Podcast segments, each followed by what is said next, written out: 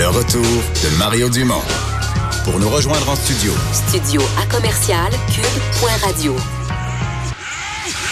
Appelez ou textez 187 Cube Radio. 1877 827 2346. On est de retour. Donc, Vincent, tu as pris connaissance de ce jugement concernant le petit frère de la jeune fillette martyre de Grande-Bay. Euh, on sait maintenant davantage, on comprend davantage qu'est-ce qu'on Qu'est-ce qu'on peut dire? Évidemment, on peut pas, il y a tous les renseignements nominatifs, on peut pas nommer, identifier ces gens-là. Mais on a quand même des éléments sur ce que le, le petit gars est probablement les deux enfants, euh, lorsque l'autre était vivante, l'ont vécu. Oui, et pourquoi euh, le juge a donc décidé de donner, redonner cet enfant-là à, la, DPJ euh, et émettre un sérieux blâme envers la DPJ. Donc, on redonne l'enfant, mais en même temps avec un grand blâme sur la surveillance qui a été faite sur cette, famille. ce qu'on peut lire et ce qui est particulièrement intéressant, c'est qu'on fait référence à une rencontre avec un enquêteur de la Sûreté du Québec. Donc, après les événements, les tristes événements de la petite fille de, de Grande-Bay où donc son petit frère a été questionné par euh, un, enquêteur.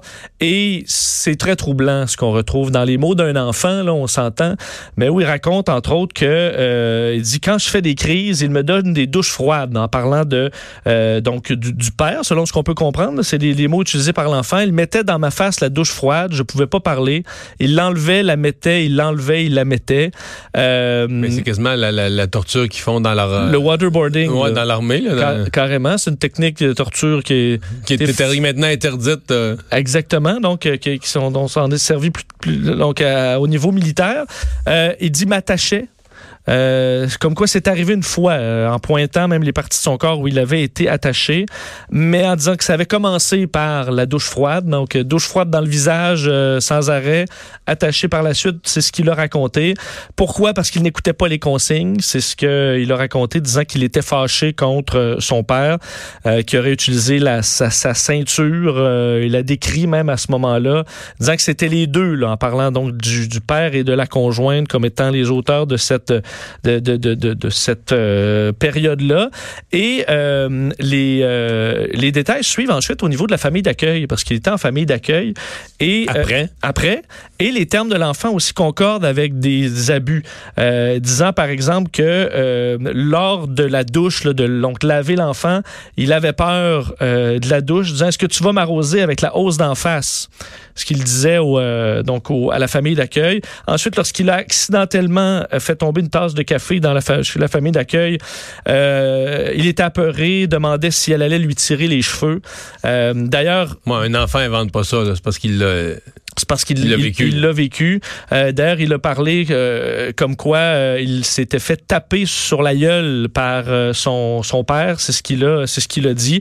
Alors plusieurs éléments comme ça très troublants, validés par des évaluations psychologiques qui concordent avec toutes sortes de problématiques reliées à, à ce qu'on pourrait voir comme étant des abus. Alors évidemment, c'est une décision très claire qu'on comprend bien du juge dans les événements quand même intéressants au niveau de la mère, parce que la mère démontre euh, beaucoup de changements positifs, c'est ce qu'on peut lire dans le jugement, disant les capacités parentales de la mère, autrefois facteur de risque et de vulnérabilité inquiétant, constituent maintenant une composante plus positive de l'analyse.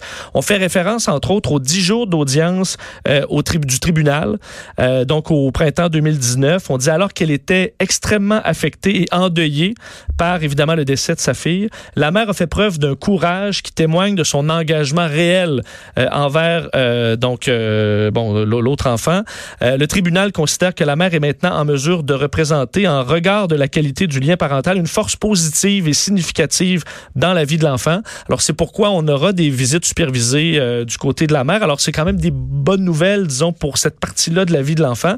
Et en terminant avec les blâmes très sérieux faits à la DPJ euh, par le juge, le suivi social, on dit le suivi social en charge par l'intervenante sociale comporte de graves lacunes, n'ayant jamais rencontré l'enfant, on ne pouvait même pas le reconnaître, n'a jamais visité le milieu de vie, n'a jamais tenté d'entrer en contact avec la mère. Alors en gros, on se fiait un peu à ce que le père disait. Euh, omission de l'intervenante sociale de se présenter au domicile de l'enfant lors des rendez-vous planifiés ou de visites inopinées où elle aurait pu prendre connaissance de ses conditions de vie, en se privant des informations qu'elle aurait ainsi recueillies. Euh, on s'en remettait essentiellement aux renseignements que voulaient bien divulguer le père et sa conjointe, soit les deux personnes à la source de la situation de compromission commission.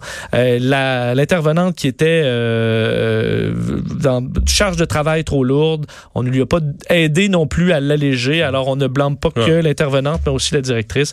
Alors, une situation difficile et condamnable. On envoie tout ce rapport-là est envoyé à Régine Laurent. D'ailleurs, on, commence le, le, jugement avec un extrait de Régine Laurent euh, qui, qui l'a écrit à l'ouverture. Alors, euh, c'est un, dossier qui va faire grand bruit encore. Ouais, ouais, ouais. Mais c'est une histoire d'horreur. En fait, une histoire d'horreur dans la maison, puis qui se poursuit avec la DPJ. Bon, c'est deux histoires d'horreur en parallèle. Une histoire d'horreur dans la maison parce que techniquement, euh, des parents ne devraient pas faire ça à leurs enfants.